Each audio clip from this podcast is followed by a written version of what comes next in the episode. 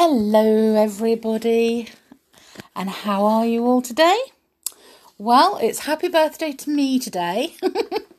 I've had a wonderful, wonderful day so far. Lots and lots and lots of lovely presents, and oh, I've just been so, so lucky. Such a lucky girl. I'm going to read a story today called Home Sweet Home and it's from Snow White and the Seven Dwarfs. Um, so, if you're settled comfortably, then I will begin. As the sun rose above the Seven Dwarfs' cottage, Snow White was already thinking about what to make for supper that evening. She had arrived at the cottage just the day before, after her evil stepmother, the Queen, had driven Snow White from the palace, and the Queen's hunt- huntsman had left her alone in the forest. Luckily, a group of helpful woodland creatures had befriended Snow White and led her to the dwarf's little cottage. Now, for the first time in a long time, she felt safe and happy. She was so grateful to the dwarfs for sharing their cosy home with her. She wanted to give them a special treat. Perhaps we'll have gooseberry pie for supper tonight, she said to her fair, fairy woodland friends after the dwarfs had gone to work. The little animals nodded in agreement. Together they left the cottage and headed for the forest to pick berries.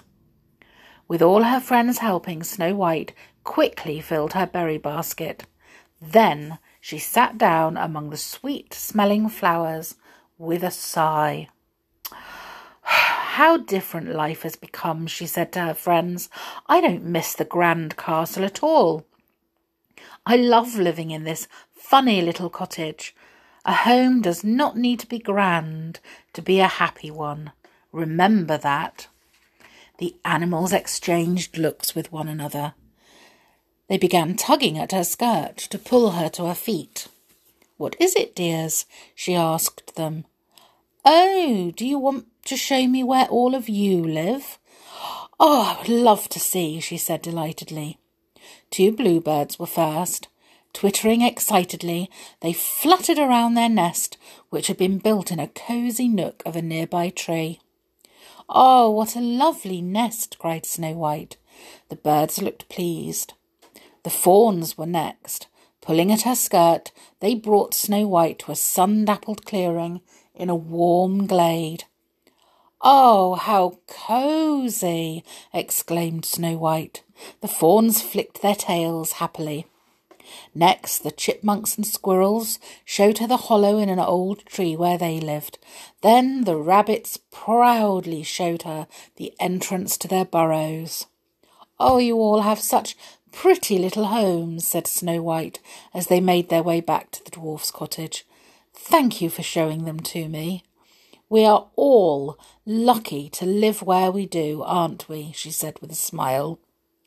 And with that, she skipped the rest of the way back to the cottage to start preparing her pie. She could hardly wait until the dwarfs got home.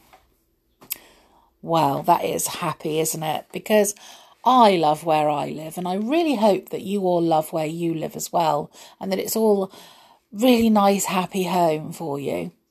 Um, I try and make ours a happy home. I hope my children think so. so, um, I am going to go and enjoy the rest of my birthday, even though I'm working, but that doesn't matter. Nothing matters today because nothing's going to ruin it today. you have a wonderful day too, just perfect, and I will see you all tomorrow. So have fun, whatever you're doing. Stay safe. Sweet dreams. And bye for now.